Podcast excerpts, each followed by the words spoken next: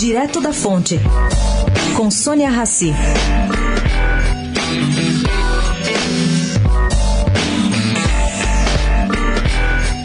A ideia de Paulo Rabelo de Castro, presidente do BNDES, sobre criar uma nova diretoria para cuidar da eliminação de intermediários financeiros em operações de micro e pequenas empresas, nem mexeu com o sistema financeiro.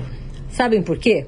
Porque em 2017 o banco conseguiu aumentar em 9% os repasses dos financiamentos do banco para micro, pequenas e médias empresas.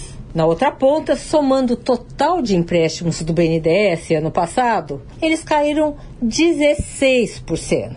Quer dizer, não há lógica em você incentivar o que já está crescendo e ignorar o que está caindo.